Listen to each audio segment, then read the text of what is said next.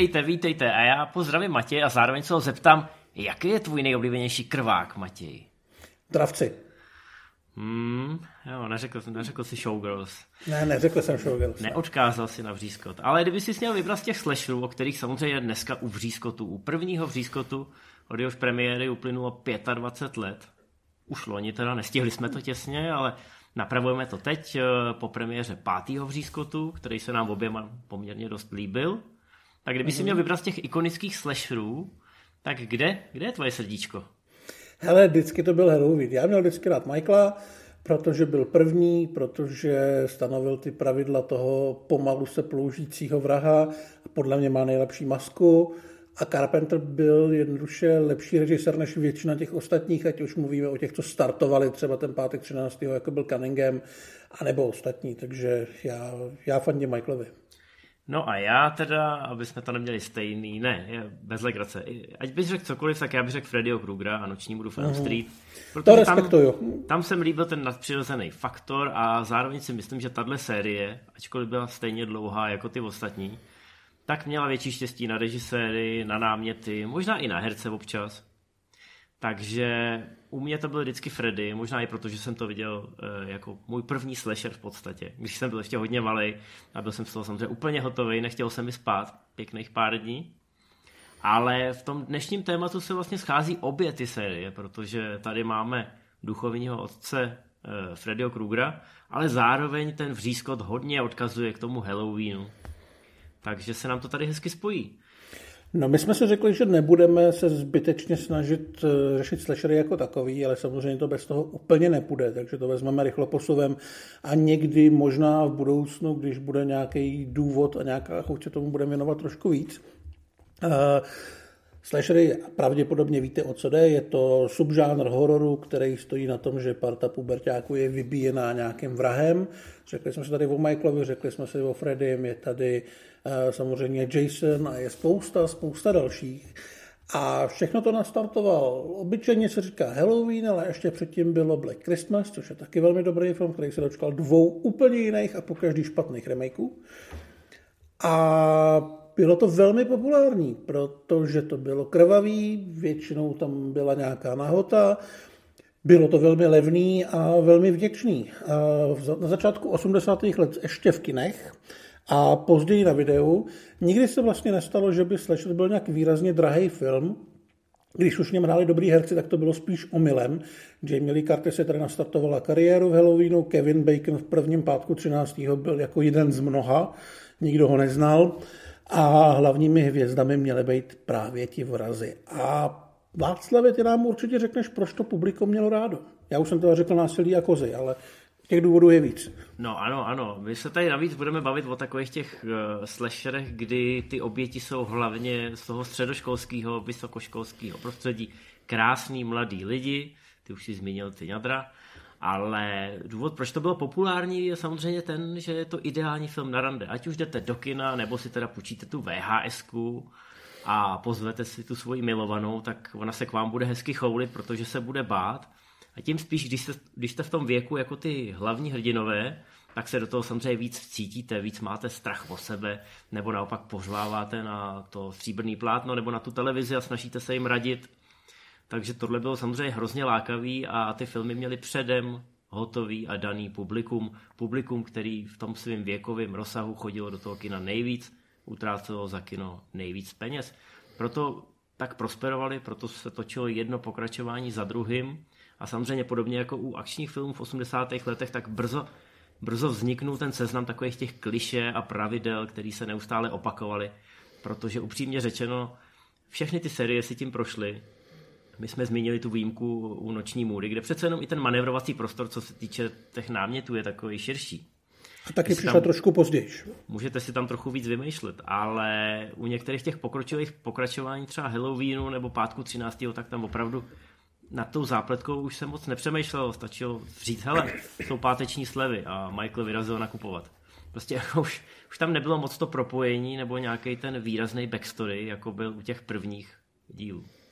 Tak, publikum to mělo zároveň rádo proto, že to bylo jednoduchý a průhledný a že vlastně, ty jsi tady zmínil akční Bčka, tak tady platilo to samé.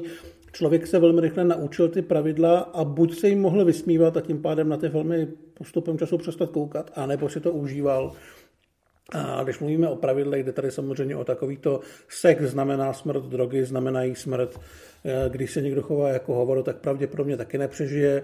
Na konci bývá většinou nějaká final girl, což je vyloženě výraz pro eh, dívku, občas teda i eh, mladého muže, který toho vraha nějakým způsobem dokáže zastavit, zabít, ideálně takovým způsobem, aby mohl v dalším díle se vrátit.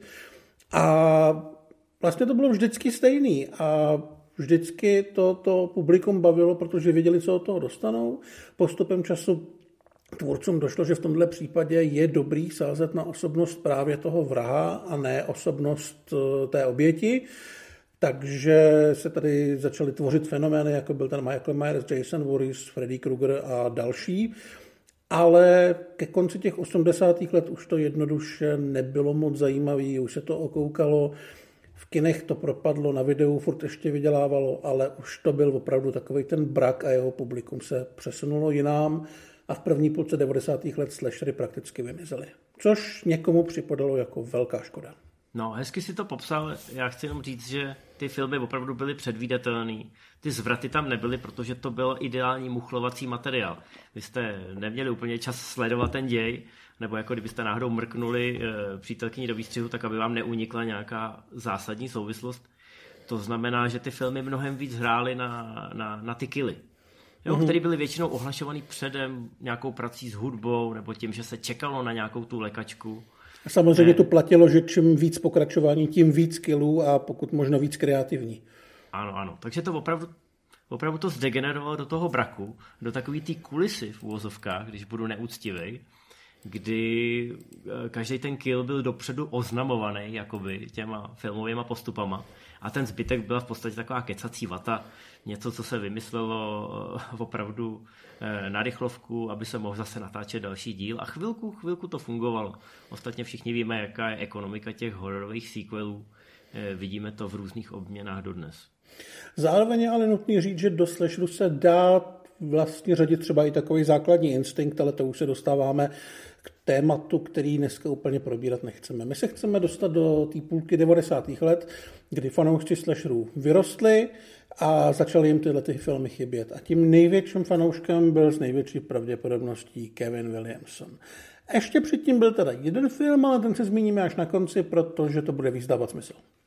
Ano, ano, to, to tam dokážeme, že načasování nejen v Hollywoodu naprosto klíčový. No a Kevin Williamson, on to zmínil v jednom rozhovoru, on, on chtěl vždycky dát těm svým postavám takový ty hlášky.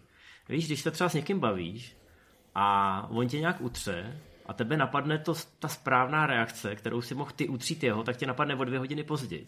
A on říkal, že vždycky své postavy píše tak, aby oni měli tu hlášku připravenou. Aby tam byl ten dialogový ping-pong a samozřejmě si pomáhal při tom pingpongu tím, že narval ty svoje scénáře popkulturníma odkazama, eh, ještě předtím, než to bylo cool. To znamená, že měl nakoukaný všechny ty horory a chtěl nám představit hrdiny, který žijou v tom světě, kde ty horory existují a oni je mají taky nakoukaný a používají tuhle tu znalost k tomu, aby se s tím vrahem nějakým způsobem vypořádali. Což samozřejmě jako byl takový eh, neotřelý koncept a když se ho pokusil Williamson rozepsat do takového 18-stránkového námětu, eh, tak ještě to tam nešlo tak hluboko, aby v tom ty zástupci studií, ke kterým se ten scénář dostal, eh, aby to pochopili a nehodili to do nejbližší skartovačky. Přesně tak. K tomu prvnímu pitchi, který teda neuspěl úplně, se Williamson dostal, když se uh, rozhodl začít se věnovat scenaristicky na plný úvazek a viděl v televizi reportáž o Denim Rollingovi, což byl člověk, který, který během srpna 94 nebo tak nějak zabil pět lidí, celkově měl na kontě 8 kousků. A byl to docela dobrý magor a Williamson, když eh, viděl ten dokument, tak přiznal se, že potom Zjistil, že má doma otevřený okno, že se regulárně bál, že mu někdo vleze do bytu a zabije ho. Na základě toho vznikl vlastně ten pitch. Eh, napadlo ho, že by mohl ten vrah předtím, než zautočí, volat hrdince, obtěžovat ji telefonicky a teprve potom se za ní vydat. A napadl i docela zajímavý název a mělo se to jmenovat Scary Movie. Ale jak už jsme řekli, tohle to se úplně nechytlo, v Hollywoodu na to ne, neměl nikdo moc náladu, konec konců slyšel byl považovaný za mrtvý žánr, ale Williamson měl kliku, že se mu povedlo udat černou komedii, která se jmenuje Pomsta, vznikla o pár let později, on ji sám režíroval, hraje tam Helen Mirren a není to moc dobrý. Ale nějaký peníze měl, bohužel jich nebylo tolik, aby se mohl začít stavět vilu a vymýšlet si, to se mu zachce. Respektive no. jich bylo tak málo, že musel začít vymýšlet. jestli, jste, jestli jste první přískot viděli, tak uh, možná ten námět uh, vám evokoval tu první scénu a to je v podstatě ono.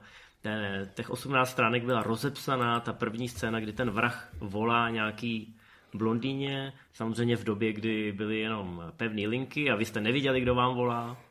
A když vám volá nějaký týpek s chrčákem a ptá se vás, eh, co je váš nejoblíbenější scary movie, tak jako já jsem se ptal Matěj úplně na začátku, tak samozřejmě to je takový, je to takový ten ideální rozstřel, kdy můžete říct, jo, líbí se mi Halloween, protože Michael Myers podle mě má opravdu duši a dějí se mě ty jeho mechanické pohyby. A nikdy se mi nelíbila Noční na Film Street, protože je taková cirkusácká. A už, vám, už tam sypete tu knowledge, už tam sypete ty hororové filmy a můžete říkat jako, OK, tenhle díl se mi nelíbil, protože tam byla hloupá blondýna, co vždycky utíká po schodech nahoru. A Kevin Williamson to pak může samozřejmě uh, zaskórovat tím stylem, že za pět minut, až se tam ten vrah objeví, tak ta blondýna, co mluvila do toho telefonu, tak začne utíkat po schodech nahoru. A vy si jako divák říkáte, a je, je, všechno je stejný. I když, I když ví, že by to dělat neměl, tak to stejně dělá. Takže tam byly tyhle ty věci, ale zkrátka v tom studiu to bylo pod rozlišovací schopnost těch, eh, těch otroků, co čtou ty scénáře a pravděpodobně se to ani nedostalo na ten správný stůl.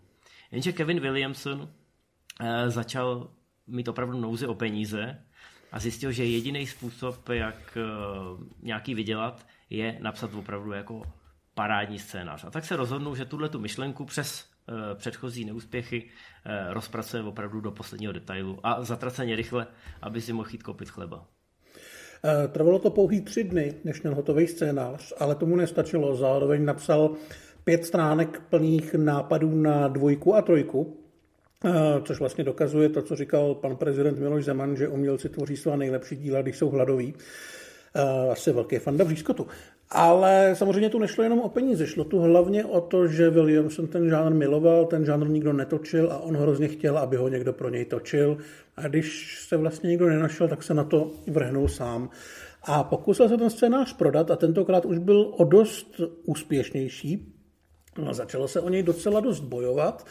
Eh, dostal se třeba i k Wesi Cravenovi, který se pokusil kontaktovat společnost Dimension s tím, že to je dobrý, že by se toho měli chopit. Tou dobou už to ale Dimension vlastnil, protože on, tu, on ten boj o ten scénář vyhrál. Druhý v pořadí byl mimochodem Oliver Stone. A eh, Williamson dostal 400 tisíc dolarů na roku, což jsou hezký peníze, takže asi se mohl pořádně najíst, ale zároveň i záruku, že pokud by vznikaly sequely, tak na nich bude pracovat, což se mu vlastně líbilo ještě asi možná víc. To byl důvod, a... proč, proč na to vlastně kejvnu. Já jsem četl tu historku a ona ta aukce v úvozovkách, nebo ten scénář se do toho kolečka dostal někdy v pátek odpoledne, což není samozřejmě ideální načasování a v podstatě se nic nedělo. A Williamson začal panikařit, že teda ty vado, budu muset asi jít rovnat krabice do Teska. Ale přes víkend si to pravděpodobně pár lidí teda přečetlo a v pondělí už od rána jela ta aukce a začali se tam ty lidi přebíjet. Oliver Stone, myslím, tenkrát tam byl přes nějakou produkční společnost, nebyl tam... Mm, nebyl tam čistě za sebe, byl pro někoho sám dělal. za sebe, přesně tak. Ale Williamson kejvnul uh, na ten Dimension, přesně jak si říkal, byla tam spousta výhod a samozřejmě on věděl, že oni už teda horory točej a jsou zvyklí eh, jako pracovat i s nějakýma high concept nápadama, takže tam nebylo takový riziko, že by se nad tím dlouho přemýšlelo. Byla tam šance, že nejen, že koupí ten scénář, ale budou to i točit, což samozřejmě většinou ty výplaty pro ty scénáristy jsou i odvislí od toho, jestli se to dostane do produkce, případně kolik to potom vydělá, případně jak rychle se začne připravovat nějaký pokračování. Takže tohle všechno Williamson si promyslel a řekl si, OK, tady je šance že v následujících pár letech budu mít co jíst. Bylo teďka samozřejmě potřeba sehnat režiséra. Logicky se nabízel Wes Craven, který ten scénář viděl a líbí se mu. No a Wes Craven zájem neměl, protože točil uh, remake filmu Zámek hrůzy a hlavně už nechtěl s hororama mít nic společného, protože měl pocit, že už všechno řekl a nemá co nabídnout. No takže když neměl zájem Craven, bylo potřeba oslovit někoho jiného a ve hře byly docela zajímavý jména. Koho tady máme? Ale no, byl tam eh, Robert Rodriguez, což mě fascinuje. Na druhou stranu bylo to teda kousek od toho Desperada, takže jasně, mm-hmm. že mhm. se mu snažili eh, že se mu snažili něco přihodit. A no, byl, tady, já... byl, byl tady Danny Boyle a byl tady George A. Romero, další hororová legenda, sice přes zombíky, ale furt je to hororová ikona. No a Williamsonovi se nelíbil ani jeden z nich, protože to vypadalo, že Sam všichni... ještě. Ještě Sam Raimi, no jo, no. A všichni to chtějí natočit jako komedii. A on nechtěl, aby to byla primárně komedie. On chtěl, aby to byl horor, který bude satirický a s komediálníma prvkama, ale nechtěl si z toho žánru dělat legraci, furt chtěl, aby to bylo děsivý a krvavý. A měl pocit, že nikdo z těch režisérů, kteří jsou dneska vlastně, a už tehdy byli jako velký jména, eh, měl pocit, že nikdo z nich to nepochopil. Takže to vypadalo trochu bledě, ale potom se ukázalo, že Eh, Wes Craven má volno, zámek hrůzy se přestal točit, pak se teda začal točit eh, s Liamem Neesonem od Jana de Bonta a dopadlo to naprosto strašlivě. A Craven měl najednou uh, volný slot, měl chuť i něco dělat a uh, promyslel si, že s tím koncem s hororama to asi nebude tak žhavý, protože tohle toho baví a že do toho půjde. A krom toho, když už byl naverbovaný, tak se kolem toho motalo další velmi důležitý jméno, což byla Drew Barrymore. Já teda ještě se vrátím k těm režisérům, k těm alternativním vesmírům a dovedu si představit vřízkot asi od každého z nich, ale hmm. zároveň naprosto chápu Williamsona, že, že, že měl své pochyby, protože si nedovedu představit, že by to uh, Raimi, Boyle, uh, že by to jako v té své tehdejší formě, jo, když si vezmu po jakých filmech zrovna byli, hmm. že by to nenatočili s trochou nadsázky, možná jako větší, než by bylo úplně potřeba. Eh, Robert Rodriguez ten nám potom ukázal v takovém sci-fi horůrku fakulta, jak by to asi mohlo vypadat. A nebylo by to vůbec špatný. Mm-hmm. Je taky určitě doporučujeme se na to mrknout, pokud se vám první vřízkot líbil a chcete vidět horor, který je trošku ještě o tom bude řeč, zatím se do toho moc nezabrušuji. Dobře, dobře, dobře, dobře.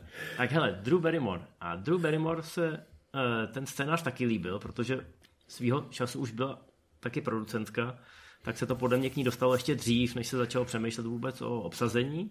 No a Drew Barrymore si to přečetla a řekla, že by v tom chtěla hrát. Což bylo samozřejmě super. Drew Barrymore byla samozřejmě známa z a hlavně tehdy měla za sebou ale takovou kauzu s trošku divočejším dospíváním, ale furt to byla hvězda. Vlastně nikdo moc nepočítal s tím, že by se ve Vříškotu měla objevit jakákoliv hvězda. Ten žánr na to není stavěný. Nikdo ani neplánoval, že se do něj budou investovat takový peníze, aby bylo možné někoho takového oslovit. A když přišla sama Drew Barrymore, tak to pochopitelně bylo velký a tu roli okamžitě dostala. Šlo o roli Sydney Prescott, šlo o hlavní roli, takže pokud jste viděli Vřízkot, tak asi tušíte, že se tam stalo něco zásadního, protože Sydney Prescott nakonec hraje Neve Campbell. Nestalo se nic zásadně bolestivého, ale zásadního ano, Drew Barrymore bohužel neměla čas. Měla reálně jenom pět dní, kdy mohla natáčet. Takže se chopila jiný role. A myslím si, že právě to z toho vřízkotu částečně udělalo ten kult, který to je dneska, protože uh, už jste asi pochopil, že bez spoileru to dneska nepůjde, takže pokud jste to nepochopili, tak teď vám to říkáme na férovku, klidně to vypněte, běžte se podívat na vřízkot a pak se k nám vraťte. Drew Barrymore tady umře uh, v úvodní scéně, umře velmi efektně, velmi krvavě a nikdo to nečekal. Její jméno bylo na plagátech největší, dá se říct, že možná i jediný trošku známější. Bylo to propagovaný jako horor z Drew Barrymore v hlavní roli a ona vyklidí pole po nějakých 15 minutách a skončí vykuchaná, někde připíchnutá. A byl, byl to veliký šok a bylo to přesně to, co Williamson chtěl. Chtěl dát divákům film, který by jim mm, na první pohled nabídl přesně to, co od něj čekají, přesně ty pravidla. No a potom je velmi rychle popřel. Je to tak, eh, nakonec eh, teda hlavní roli dostala Neve Campbell, která tenkrát měla, v 90. měly všechny tyhle ty hvězdičky, eh, velmi úspěšní seriály. Už nevím, jak se to u nás jmenovalo. Správ, správná pětka, myslím. Správná že to pětka, asi ano. Nebylo to bylo nás pět. Ne, ale ne, ne. je to, v originále je to Party of Five. A je to docela fajn. Hrála tam celá řada sympatických herců, přesně tak. Byli to nějaký sirotci, že jo, nebo já teď nevím, uh-huh, jak to, uh-huh. který vyrůstali spolu a měli spolu takovou domácnost, byli od sebe věkově trošku rozházený, ale prostě bylo to dobrý. Ona tam byla hrozně sympatická a tohle byla pro ní jako velká, velká šance, který jsem, myslím, pěkně chopila. Takže ve Zároveň, furt jako takhle, sehnat někoho z televizního seriálu dává smysl, podle mě trochu méně smysl dává třeba obsazení Skýta Ulricha, který tu roli dostal proto, protože vypadal jako Johnny Depp v Noční můře v Elm Street. Takže Williamson a Craven uvažovali až takovýmhle způsobem. A myslím si, že tam byl výborný. Matthew Lillard tu roli dostal tí, díky tomu, že šel doprovodit na casting na úplně jiný film svojí tehdejší přítelkyni a někdo si ho všiml na chodbě a řekl mu, ať to jde zkusit a taky to dopadlo. No, no se týče Rosie McGowan, tak tam dlouho se říkalo, že tu roli dostala hlavně kvůli svýmu hrudníku, ale já si myslím, že to odehrála výborně, právě takovou tu, tu bimbo, od který čeká, že bude úplně blbá a ona jakože není. Takže myslím si, že castingově se to povedlo opravdu na výbornou. Pak tam samozřejmě ještě byl, to musíme zmínit, uh, Roger L. Jackson, který vlastně Ghostface namluvil do toho telefonu. Ten byl původně najatý s tím, že uh, odehraje ty dialogy, aby se mohly natočit scény a potom v postprodukci se najde někdo s nějakým vhodnějším hlasem, ale ukázalo se, že Jackson je vlastně skvělý a je u té série do dneška byl i v pětce. Já mám pocit, že skoro nikdo, včetně samýho, samotného Cravena, a hlavně nikdo z toho studia netušil, co vlastně mají v ruce. Mm-hmm. Sice dali za ten scénář poměrně slušný peníze, ale, ale potom se k tomu přistupovalo jako k normálnímu slasheru. Teď si teď popsal ty castingy, to bylo takový štěstí v neštěstí. A mám pocit, že i některý jiný devadesátkový slashery, který pak přišli, tak i s tím castingem zacházeli tímhletím stylem že se házely šipky na nějaký terč, jako, na kterém byly fotky různých herců z jako, Já si myslím, že si k tomu prostě sedli ty lidi, kteří těch paraslešerů viděli a akorát vyplňovali ty políčka. Prsatá blondýna, blbá blondýna, uh, brunetka, která kouří trávu a pod tím je akorát napsáno umře, umře, umře, přežije, ale bude zraněná, umře, jo, blbej policajt a takový. A tam ten casting je pak jako jednoduchý. No, ale štěstí bylo, že měli ten scénář, to znamená, že já to nechci přehánět, ale ty postavy mohl hrát úplně kdokoliv a stejně by vás ten film dokázal překvapovat a zaskočit. Eh, producent Bob Weinstein, ten mm. hodnější z Weinsteinových, eh, tak eh, samozřejmě k tomu scénáři taky přistupoval čistě jako OK, teď jsem za vás zaplatil peníze, eh, sehnal jsem tady Vese Cravena, který zareagoval právě na to, že se kolem toho začal motat Drew Barrymore a říkal si, hele, tak možná na tom něco bude. Přečet si to ještě jednou a pak teda přišel a řekl, OK, tohle by mohla být moje taková tečka. A jak všichni víme, byla to teda jako velkolepá tečka a myslím si, že Wes Craven potom ještě zpětně několikrát rád vzpomínal na to, že to teda vzal. Ale ještě se k tomu dostaneme, ano Matěj. E, nicméně Bob Weinstein chtěl přejmenovat ten film, protože Scary Movie mu přišlo příliš generický, nepochopil ten Williamsonův záměr, že to právě má být schválně generický jako taková ta úvozovkách satira, která si bude střílet ze všech těch scary movie. No a zároveň, když si čet ten scénář po druhý, tak zjistil, že je tam taková půlhodinová mezera, taková díra, kdy nikdo neumře. A to samozřejmě ve slasherech, zvlášť těch prvních dílech, kdy potřebujete to publikum k sobě trošku přitáhnout, tak to se úplně nenosí. Takže producentsky zasáhnul, tak jak to bývá, a vynutil si tam ještě jeden kill. Vynutil se tam vlastně do první třetiny kill pana ředitele, který ho vykuchaje v jeho vlastní kanceláři. Což se nakonec ukázalo jako skvělý nápad, protože eh, v závěru, kdy je vlastně velká party, při který se chlastá, kouká na Halloween a potom i vraždí, je potřeba z baráku, kde se ta party odehrává, dostat spoustu těch vedlejších postav, které jsou v titulcích pojmenované jako student číslo 4. A uděje se to tak, že se objeví mrtvola ředitele na fotbalovém stadionu, myslím, a pochopitelně vedlejší postavy nechtějí nic jiného, než okamžitě se sebrat a jet se na něj podívat, protože to bude strašně legrační vidět tam vykuchaného ředitele. A v baráku už pak můžou zůstat jen ty postavy, o který reálně jde a který můžou bojovat o život a odhalovat, kdo je vrah. A bylo to vlastně geniální řešení, který naprosto logicky ty vedlejší charaktery dostane pryč z toho místa, kde se má něco dít a nikdo tam nepřekáží a děje se jenom to podstatný. Takže Bob Weinstein měl velmi dobrý nápad. No, takovou mrtvolu, jako když najdeš. No a Bob Weinstein taky přišel na to, že by se ten film mohl jmenovat Vřískot neboli Scream. Uh, oni říkají, že měli ten nápad podle písničky od Michaela Jacksona, která tehdy mhm. byla nějak populární. Já jsem zjistil mimochodem, že existuje horor, který se jmenuje Scream z roku 81. A je to slasher, ale nikdo ho nezná. Úplně zapomenutý. Takže tuhle tu korunu nakonec eh, na sebe vzal tenhle Williamsův a Cravenův film. Ale ještě, byl tam jeden problém ještě. Ještě, ještě tam se, jeden Scream byl, nebo jich víc bylo vlastně. ještě se trošku hádali ze Sony, eh, u kterých v roce 95 vzniknul sci-fi horror Screamers a mám pocit, že Sony se ozvala přesně až po premiéře v Řízkotu, kdy ucítila peníze a takže byla to zase jedna taková ta žaloba, kterou pak vylejete i s vaničkou při prvním soudním přelíčení, ale zkusili to, no. Tak, jinak Screamers je taky docela fajn věc. Peter Weller a nějaký mimozemšťani v takový poušti, je to docela stylovka. Hmm. No, takže uh, vlastně máme hotový scénář, máme obsaný režis, uh, obsazený uh, role, máme režiséra, který je nadšený, scenáristu, který je ještě víc nadšený, takže je potřeba začít točit. A... Já teda ještě chci říct, že bylo velmi klíčový, že se k tomu dostal ten Craven. Uh-huh. Protože kdyby to režíroval nějaký nováček, nějaký Benjamínek, tak by pravděpodobně ten film vypadal trošku jinak. Pravděpodobně by byl furt chytrý a takový jízlivý, ale bylo by v něm upoznání méně krve. Protože... To určitě ano, to určitě ano, protože ten scénář byl původně hodně krvavý a Williamson ho musel upravovat. Eh, myslím, že tam měly být nějaký opravdu střeva padající z břicha a podobně. On to teda udělal, ale když přišel Craven, tak většinu těch věcí se rozhodli vrátit zpátky a Craven se to vydupal. Ale i no, tak s tím měli potom problémy. Jako je tam jedna výjimka, přesně jak mluvíš o těch střevech, tak oni vlastně ta, ta úvodní scéna, že jo, ta postava Drew Barrymore byla vyvrhnutá, což je mm-hmm. taková myslivecká terminologie. Potom stejně, je to ještě... stejně jako ten její přítel, který tam je spoutaný u toho bazénu. Tak ano, myslím, ano. skončí úplně stejně.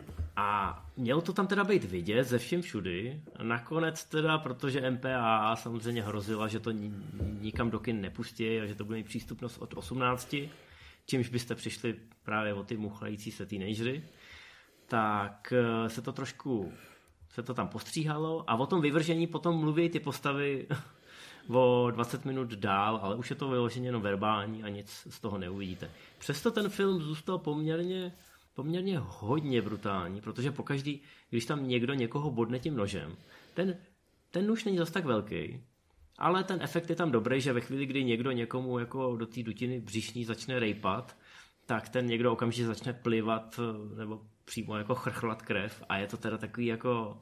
Je to takový lepivý a ošklivý, no. Mm-hmm. Myslím teda, že u té pětky ještě malinko přidali v tomhle směru. Myslím si, že ještě mnohem drsnější než předchozí přískoty. To určitě, ale myslím si, že doba si to žádala. Dneska už člověka jen tak něco nevyděsí a nepřekvapí a nezhnusí. No, původně se teda mělo točit eh, v Kanadě, ve Vancouveru, protože by, šlo, by to vyšlo o milion dolarů levnějš.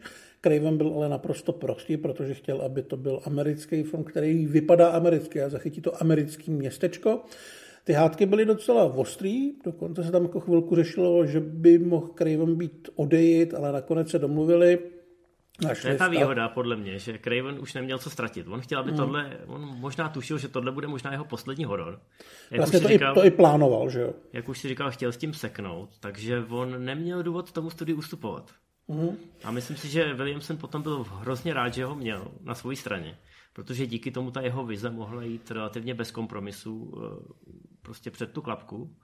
Ale prostě, že když se Craven seknul, tak nejen, že za ním byla ta velkolepá zkušenost samozřejmě jako režiséra eh, kultovních slasherů, ale zároveň mohl říct, hele, tak já se vám na to teda vykašlu.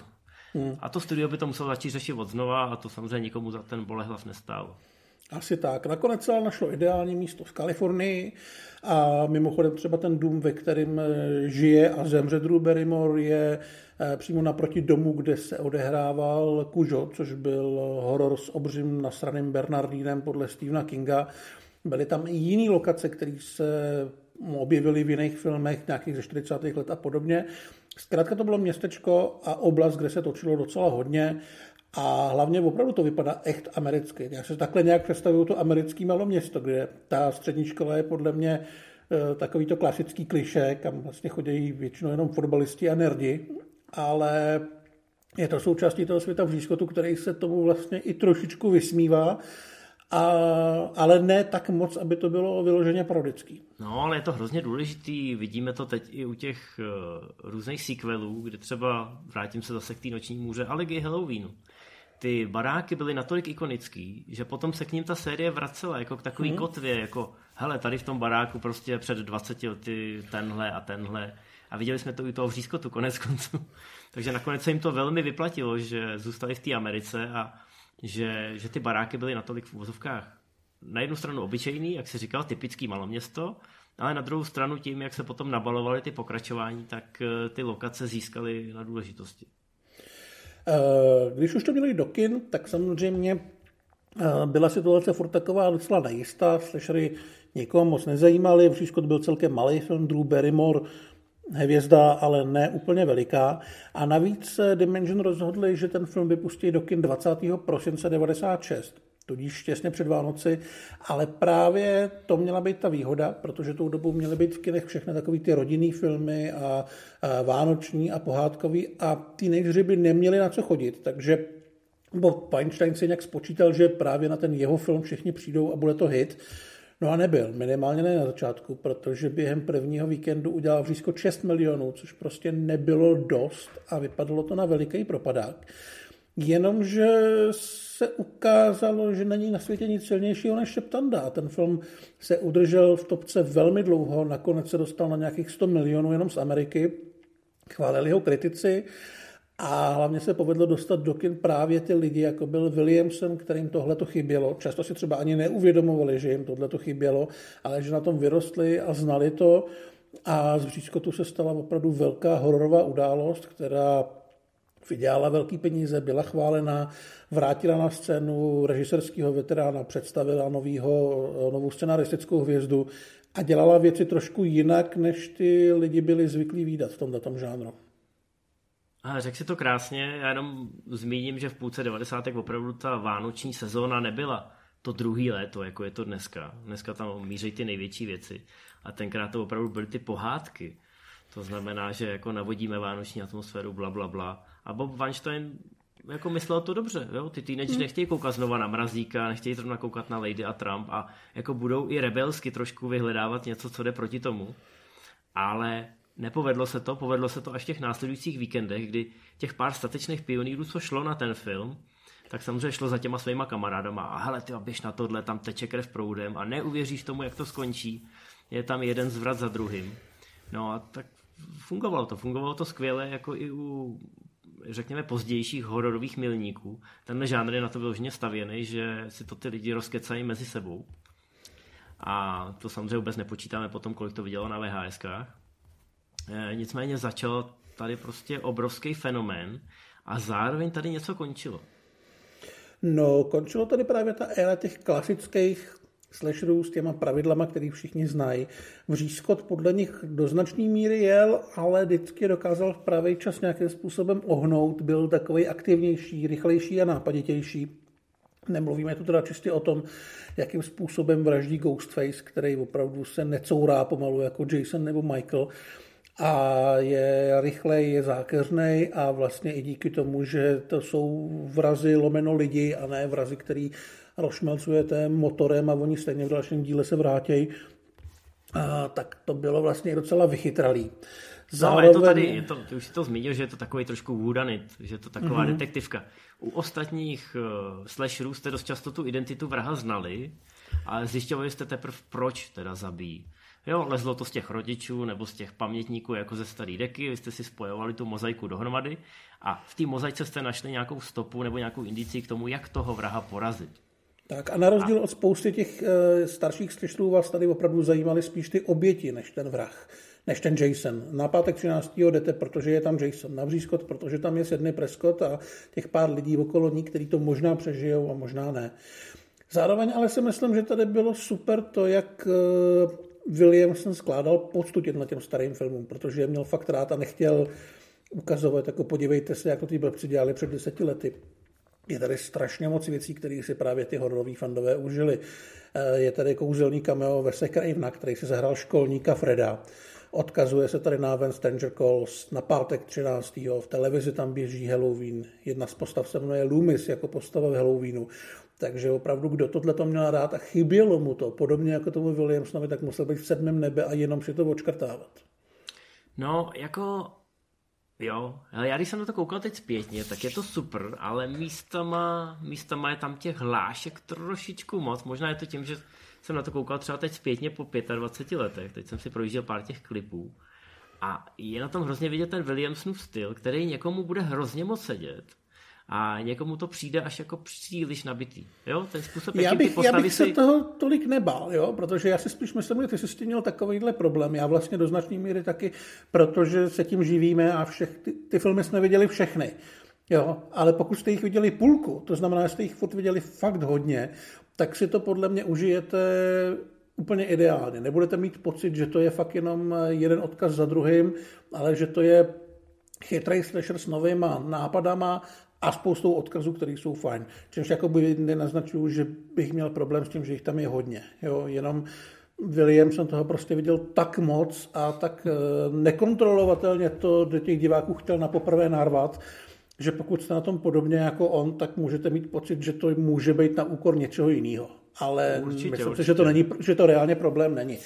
Já spíš bych ocenil právě ty nové nápady ať už toho rychlého vraha, tak třeba i to, že ty vrazy byly dva, což vlastně bylo Což vysvětluje taky... i tu rychlost částečně a vysvětluje Přesně to takový tak, no. to, když přemýšlíte jako divák nad tím, jak se tam ten vrah mohl tak rychle uh-huh. dostat. Když byl teď na telefonu a teď už je za dveřma a na konci vlastně zjistíte, že celou dobu s váma i ten tvůrce hraje hru na kočku a myš. Zatímco u těch ostatních uh, slasherových ikon ať už je to Michael Myers, Jason eh, nebo Freddy Krueger, tak tam je určitý prvek nadpřirozena, kterým dokážete vysvětlit, proč jsou nezastavitelný, proč se neustále vracejí, proč to vypadá, že když jste je třikrát zabili, že se znova zvednou. Tak tady je to, tady je to naopak takový zajímavý, že ve chvíli, kdy dojde k tomu odmaskování a k té vysvětlivce na konci, tak vy zjistíte, že vlastně to jsou vrazy z masa a kostí. Že to jsou poměrně i snadno zranitelné postavy. Nejen fyzicky, ale třeba i když si s nima ta Sydney potom na konci povídá a skrz ten dialog samozřejmě se vysvětluje proč a jak, tak oni se vlastně začnou i trošku bez té masky a bez toho nože se začnou hroutit v rámci toho dialogu. Najednou zjistíte, že mm-hmm. jsou mhm. mnohem zranitelnější.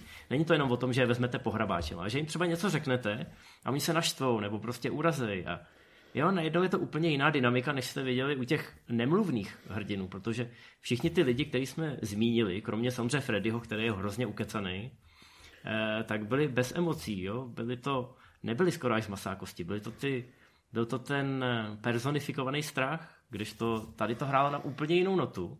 Tady to a, mělo mnohem blížší klasický detektivce k tomu hudanet. No a částečně tohleto plus uh, neustále ta manipulace a hlavně komentář těch pravidel. To není jenom o tom, že jste ty pravidla představili a pak jste je porušovali, ale vy tady máte i postavy jako Randyho, který ty postavy, uh, který ty pravidla citujou a snaží se je vysvětlit ostatním postavám. Hele, většinou to funguje takhle, tak my to musíme udělat jinak, nebo tohle to musíme dodržet a td. a td. No a to je to je způsob, jak vrazit tu, tu kudlu dozad celému tomu žánru, protože jakmile ty pravidla začnete citovat a řešit eh, nahlas, začnete se jim vysmívat, tak svým způsobem přestanou platit. Už nemůžete natočit další slasher o dva roky později a ignorovat tenhle ten film a ignorovat to, že diváci už teda vědí, protože zkrátka už, už je to všecko venku, jo. Cat is out of the bag a už není cesty zpátky. No, přesně tak, ale zároveň si myslím, že u toho vřízkotu se povedlo udělat tu tlustou čáru za tou starší generací těch uh, slasherů, ale přitom ukázat, že těch nových nápadů je dost na to, aby ten žánr mohl dál fungovat, pokud na něm budou pracovat uh, kreativní tvůrci. Že to nebylo jako, hele, už, už bylo dost, už se tomu jenom jako vysmějem, už to vlastně všechno popřem a spálíme mosty. Williamsovi vyšlo konec konců o to, aby se ty slashery točily dál a znova. Jo.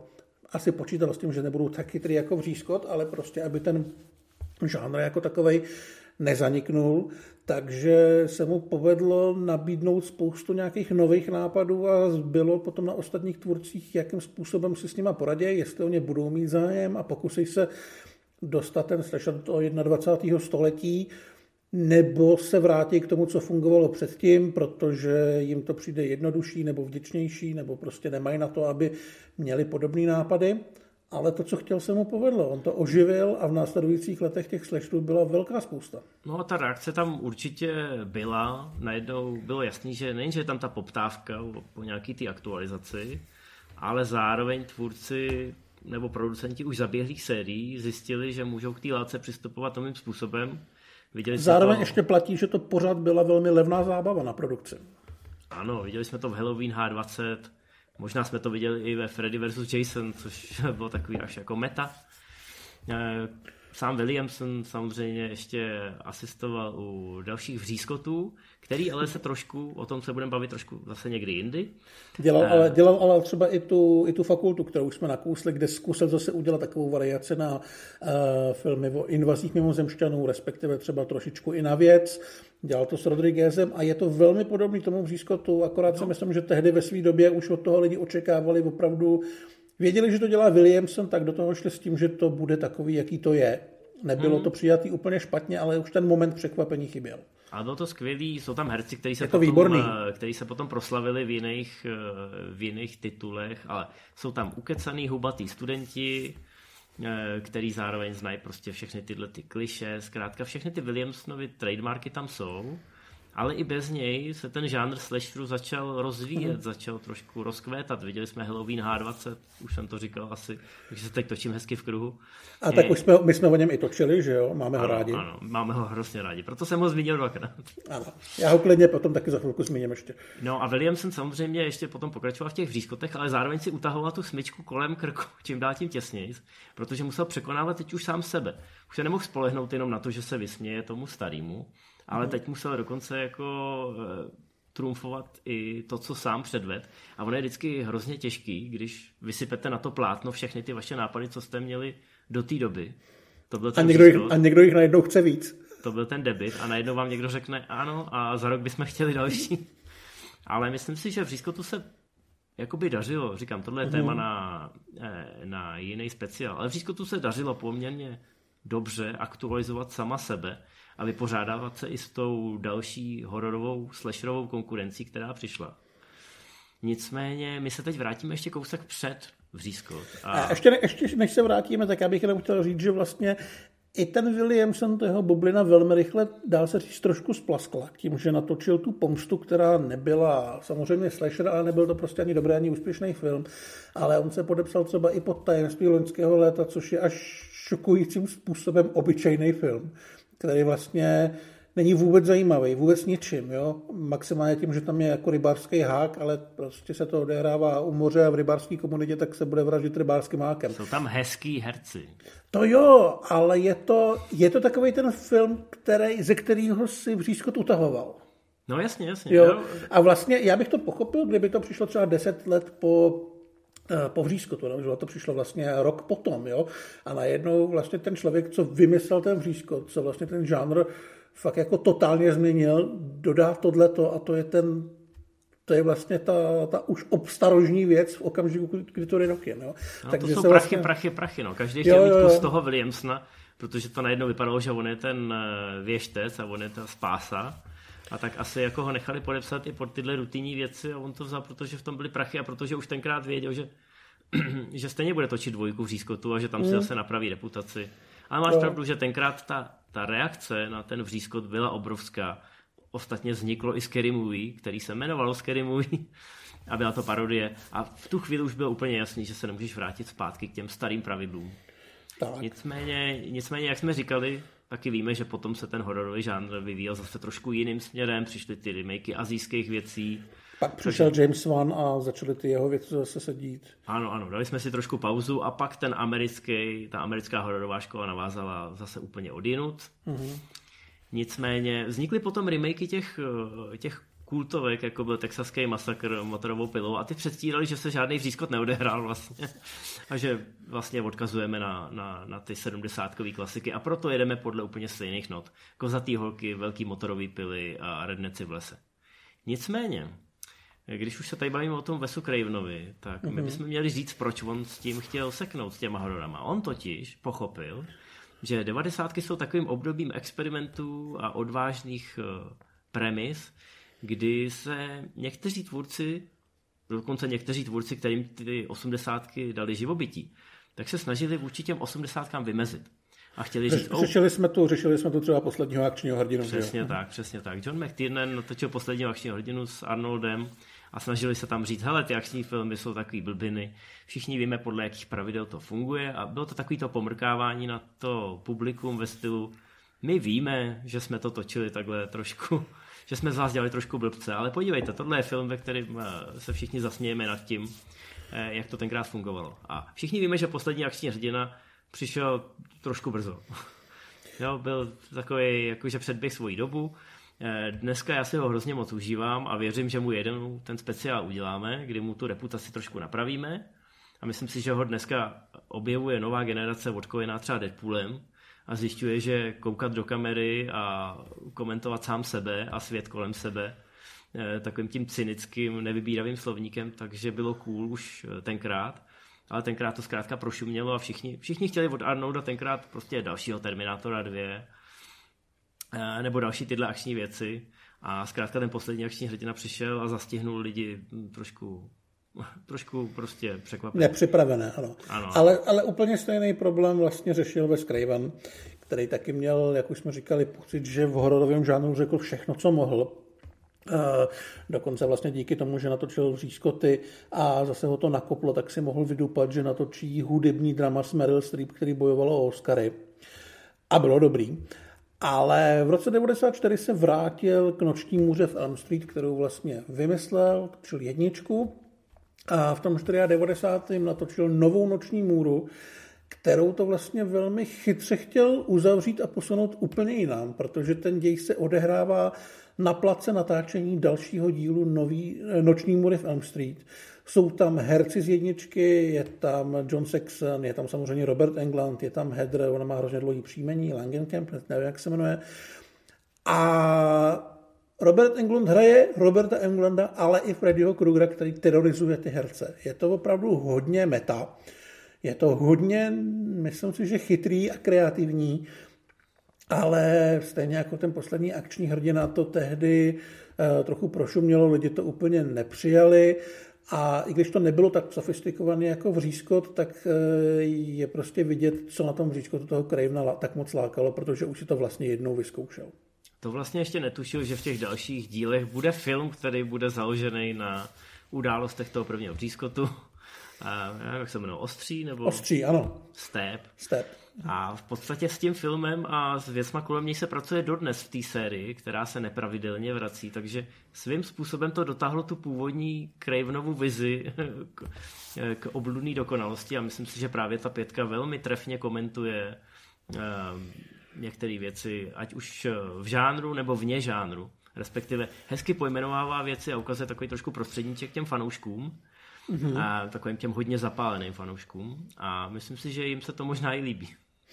Jo, jo, jako já jsem rád, že ten film uspěl, jsem rád, že mě překvapil, že se k tomu dostala ta další generace filmářů, nevím, jestli ti dva režiséři, jestli bychom je mohli nazývat novým Williamsnem, ale třeba už v té krvavé nevěstě ukázali, že se nebojí kombinovat eh, vlastně skoro až spletrový násilí eh, s humorem a zároveň dovedou pracovat podle těch pravidel, které pro tu sérii jsou důležitý. A hlavně, že to mají rádi. Jsem prostě rád, že to je nová generace, která ten vždycky dokázala zase pochop, dokázala ho pochopit, ale opět to dokázala uchopit trošičku jinak. A vzhledem k tomu, že je odklepnutá šestka, tak jsem fakt zvědavý, kam to posunou dál, protože nápady očividně mají a mm, úspěch taky. A mě to, mě to velmi bavilo a mám z toho radost. No já jako šestky se trošku bojím, protože mám pocit, že tahle série je souzeno se vracet jednou za čas a překvapit právě tím, že naakumuluje nějaký ty nápady a zároveň má se k čemu vymezit. Mm-hmm. Když je mezi prostě jedním a dalším dílem dekáda, tak víš, že ten hororový žánr a že i ten žánr těch slasherů, ať už šlo o rebooty nebo nějaký nový příspěvky, takže ti nabízí spoustu věcí, které můžeš komentovat. Jo? A nevím, jestli takhle jako rychle vysypaná šestka bude ku prospěchu věci. Na druhou stranu u pětky se mi hrozně líbí, jak dokáže být svým způsobem svěží a zároveň velmi, velmi hezky ctít ty pravidla, které položila už ta jednička. V tomhle mhm. směru opravdu navazuje na tu 25 let starou práci a ukazuje, že že to vysmívání se tomu žánru, nebo jako podrážení si vlastních noh, nemusí být jenom jednorázová sranda, jenom taková finta, která se okamžitě okouká, ale že s tím jde pracovat i dál. Jenom prostě musíš být trošku chytřejší. A Kevin Williamson tenkrát byl zatraceně chytrej, Takže pokud jste to dlouho neviděli a chcete se podívat na slasher, který ukončil všechny slashery v uvozovkách. Aby je začal od znova. Ano, ano, přesně tak. Aby, to, je, to je to krásný, že chceš udělat tlustou čáru, ale tvůj film je natolik populární, že vlastně e, zapřičiní, že spousta těch e, hrdinů nebo těch záporáků z těch slasherů, kteří už byli doměle mrtví, tak se přesně v duchu těch hesel a těch pravidel ještě znova zvednou z mrtvých a jdou, jdou ještě na jednu poslední šichtu. Tak jo, Vřízkot je dobrý, podívejte se na ně, pokud jste ho dlouho neviděli, pokud jste ho viděli nedávno jako já, tak se na ně taky podívejte a víte, že je super. Tak a napište nám samozřejmě do komentářů, jaký je váš nejoblíbenější krvák. A s tím se teda s váma dneska loučíme a budeme se těšit zase u nějakého dalšího vzpomínání na klasiky vašeho i našeho mládí. Zdar. Čau, čau.